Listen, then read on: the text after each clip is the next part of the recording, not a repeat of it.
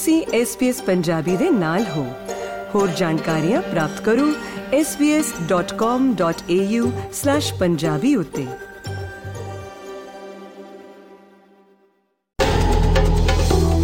Punjabi diary ਚ ਆਪ ਜੀ ਨੂੰ ਖੁਸ਼ ਆਮਦੀਦ। ਅੱਜ ਦੀਆਂ ਹਾਈਲਾਈਟਸ ਨਿੱਜਰ ਕਤਲकांड ਦੇ ਮਾਮਲੇ ਵਿੱਚ ਭਾਰਤ ਨੇ ਜਾਂਚ ਉੱਪਰ ਮੁੜ ਤੋਂ ਉਂਗਲ ਚੁੱਕੀ। ਭਾਰਤੀ ਹਾਈ ਕਮਿਸ਼ਨਰ ਨੇ ਜਸਟਿਨ ਟਰੂਡੋ ਸਰਕਾਰ ਤੋਂ ਮੰਗੇ ਸਬੂਤ। ਪੰਜਾਬ ਸਰਕਾਰ ਬਜ਼ੁਰਗਾਂ ਨੂੰ ਕਰਾਏਗੀ ਤੀਰਥ ਯਾਤਰਾ। ਅੱਜ ਦੀ ਕੈਬਨਿਟ ਮੀਟਿੰਗ 'ਚ ਯੋਜਨਾ ਨੂੰ ਮਿਲ ਸਕਦੀ ਹੈ ਹਰੀ ਝੰਡੀ। ਕੌਮੀ ਰਾਜਧਾਨੀ ਖੇਤਰ ਵਿੱਚ ਪ੍ਰਦੂਸ਼ਣ ਕਾਰਨ ਨਵੀਆਂ ਪਾਬੰਦੀਆਂ ਆਇਦ। ਖੇਤੀਬਾੜੀ ਮੰਤਰੀ ਗੁਰਮੀਤ ਸਿੰਘ ਖੁੱਡੀਆਂ ਵੱਲੋਂ ਪ੍ਰਦੂਸ਼ਣ ਦੇ ਮਾਮਲੇ 'ਚ ਪੰਜਾਬ ਨੂੰ ਬਦਨਾਮ ਕੀਤੇ ਜਾਣ ਦਾ ਦਾਅਵਾ। ਪੰਜਾਬ ਦੇ ਰਾਜਪਾਲ ਵੱਲੋਂ ਬਿੱਲਾਂ ਨੂੰ ਮਨਜ਼ੂਰੀ 'ਚ ਦੇਰੀ ਖਿਲਾਫ ਸੁਪਰੀਮ ਕੋਰਟ ਵਿੱਚ ਸੁਣਵਾਈ ਅੱਜ। ਪੰਜਾਬ ਵਿੱਚ ਨਿਗਮ ਚੋਣਾਂ ਮੁਲਤਵੀ ਤੇ ਪ੍ਰਧਾਨ ਮੰਤਰੀ ਵੱਲੋਂ ਮੁਫਤ ਰਾਸ਼ਨ ਯੋਜਨਾ 5 ਸਾਲ ਵਾਸਤੇ ਵਧਾਏ ਜਾਣ ਦਾ ਐਲਾਨ। ਕੈਨੇਡਾ ਵਿੱਚ ਭਾਰਤ ਦੇ ਹਾਈ ਕਮਿਸ਼ਨਰ ਸੰਜੇ ਕੁਮਾਰ ਵਰਮਾ ਨੇ ਹਰਦੀਪ ਸਿੰਘ ਨਿੱਜਰ ਦੀ ਹੱਤਿਆ ਵਿੱਚ ਭਾਰਤੀ ਏਜੰਟਾਂ ਦੀ ਕਥਿਤ ਸ਼ਮੂਲੀਅਤ ਸੰਬੰਧੀ ਕੈਨੇਡੀਅਨ ਪ੍ਰਧਾਨ ਮੰਤਰੀ ਜਸਟਿਨ ਟਰੂਡੋ ਦੇ ਦਾਅਵੇ ਨੂੰ ਲੈ ਕੇ ਆਟਵਾ ਨੂੰ ਲੋੜੀਂਦੇ ਸਬੂਤ ਮੁਹੱਈਆ ਕਰਵਾਉਣ ਵਾਸਤੇ ਕਿਹਾ ਹੈ। ਵਰਮਾ ਨੇ ਕੈਨੇਡਾ ਵੱਲੋਂ ਕੀਤੀ ਜਾਂਚ ਨੂੰ ਦਾਗਦਾਰ ਕਰਾਰ ਦਿੱਤਾ।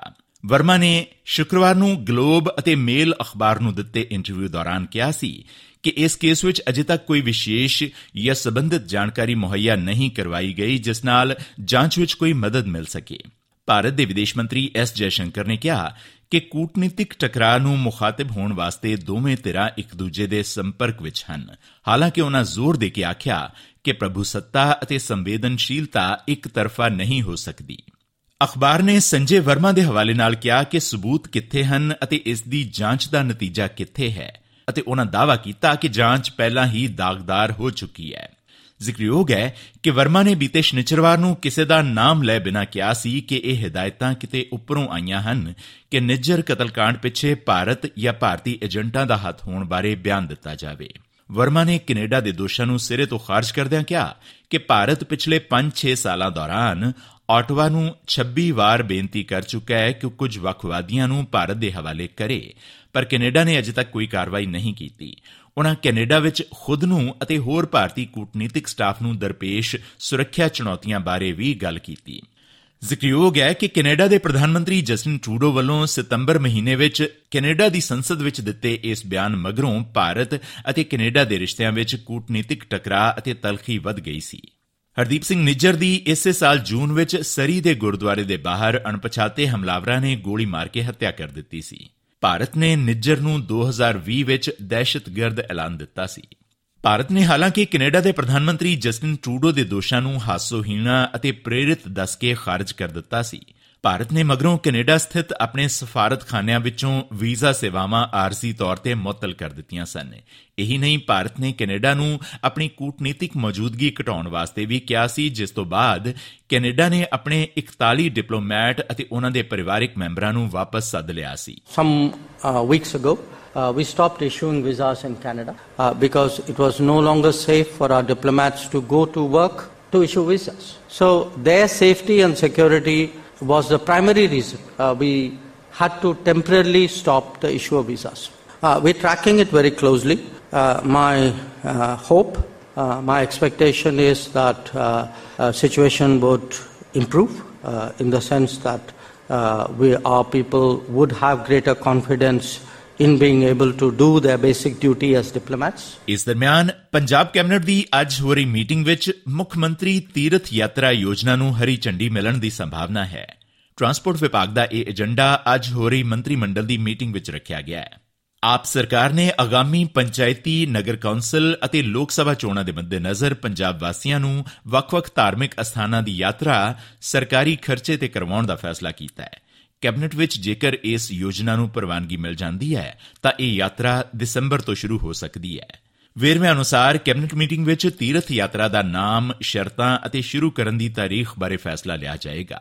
ਏਜੰਡੇ ਵਿੱਚ ਇਹਨਾਂ ਤੈਅ ਹੋਇਆ ਹੈ ਕਿ ਤੀਰਥ ਯਾਤਰਾ ਰੇਲਵੇ ਅਤੇ ਬੱਸਾਂ ਜ਼ਰੀਏ ਕਰਵਾਈ ਜਾਣੀ ਹੈ ਅਤੇ ਚਾਲੂ ਮਾਲੀ ਵਰੇ ਵਾਸਤੇ 40 ਕਰੋੜ ਦਾ ਬਜਟ ਰੱਖਿਆ ਜਾ ਸਕਦਾ ਹੈ। ਬੱਸਾਂ ਜ਼ਰੀਏ ਪੰਜਾਬ ਅਤੇ ਰਾਜਸਥਾਨ ਦੇ ਧਾਰਮਿਕ ਅਸਥਾਨਾਂ ਦੀ ਯਾਤਰਾ ਕਰਵਾਈ ਜਾਏਗੀ, ਜਦਕਿ ਰੇਲਵੇ ਜ਼ਰੀਏ ਨੰਦੇੜ ਸਾਹਿਬ, ਪਟਨਾ ਸਾਹਿਬ, ਅਯੋਧਿਆ, ਵਾਰਾਣਸੀ ਅਤੇ ਅਜਮੇਰ ਦੀ ਯਾਤਰਾ ਕਰਵਾਈ ਜਾਏਗੀ। ਉਮਰ ਬਾਰੇ ਫੈਸਲਾ ਅੱਜ ਦੀ ਮੀਟਿੰਗ ਵਿੱਚ ਲਿਆ ਜਾਏਗਾ।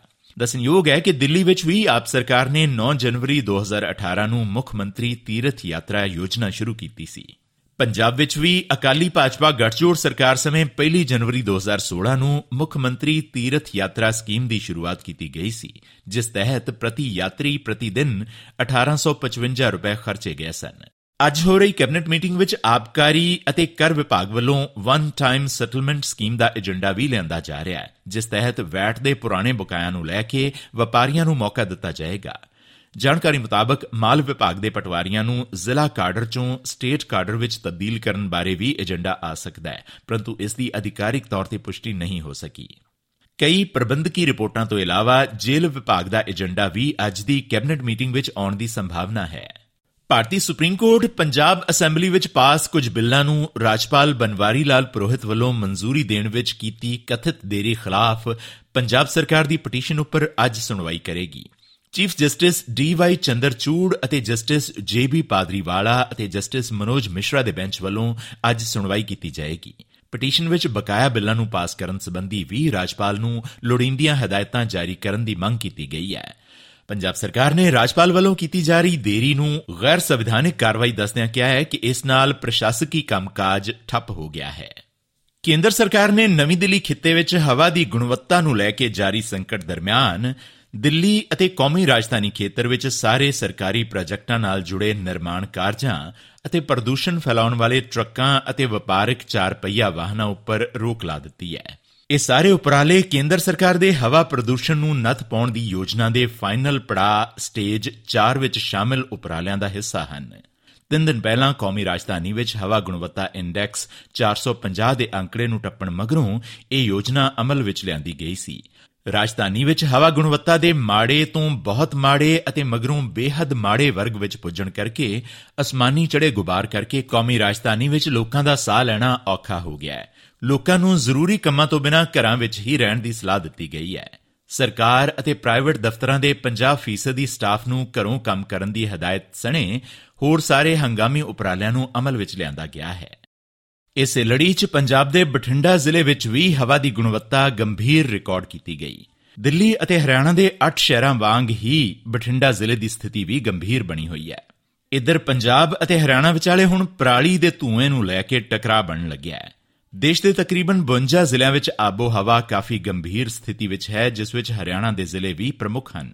ਹਰਿਆਣਾ ਦੇ ਖੇਤੀ ਮੰਤਰੀ ਜੇਪੀ ਦਲਾਲ ਨੇ ਹਰਿਆਣਾ ਵਿੱਚ ਪ੍ਰਦੂਸ਼ਣ ਦੀ ਸਥਿਤੀ ਨੂੰ ਲੈ ਕੇ ਪੰਜਾਬ ਨੂੰ ਕਟਹਿਰੇ ਵਿੱਚ ਖੜਾ ਕੀਤਾ ਸੀ।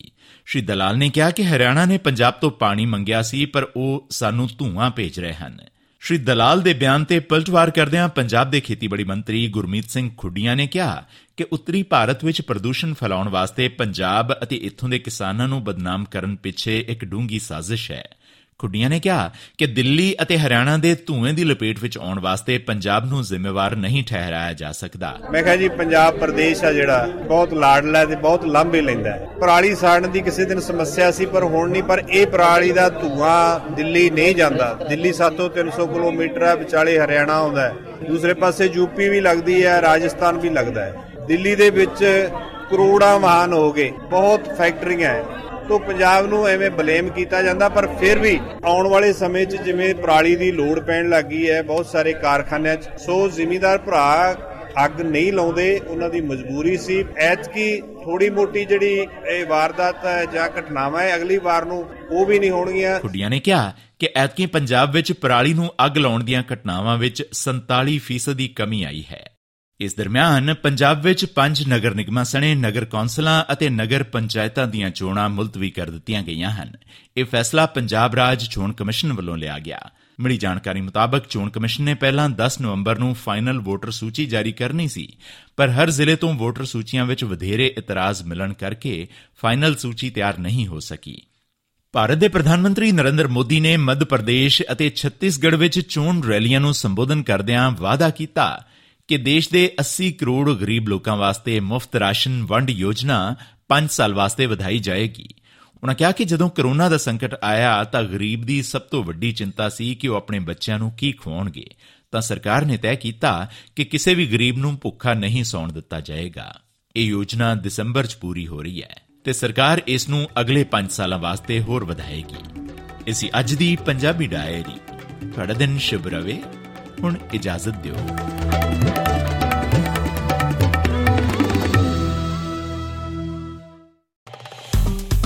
ਫੇਸਬੁੱਕ ਉਤੇ SBS ਪੰਜਾਬੀ ਨੂੰ ਲਾਈਕ ਕਰੋ, ਸਾਂਝਾ ਕਰੋ ਅਤੇ ਆਪਣੇ ਵਿਚਾਰ ਵੀ ਪ੍ਰਗਟਾਓ।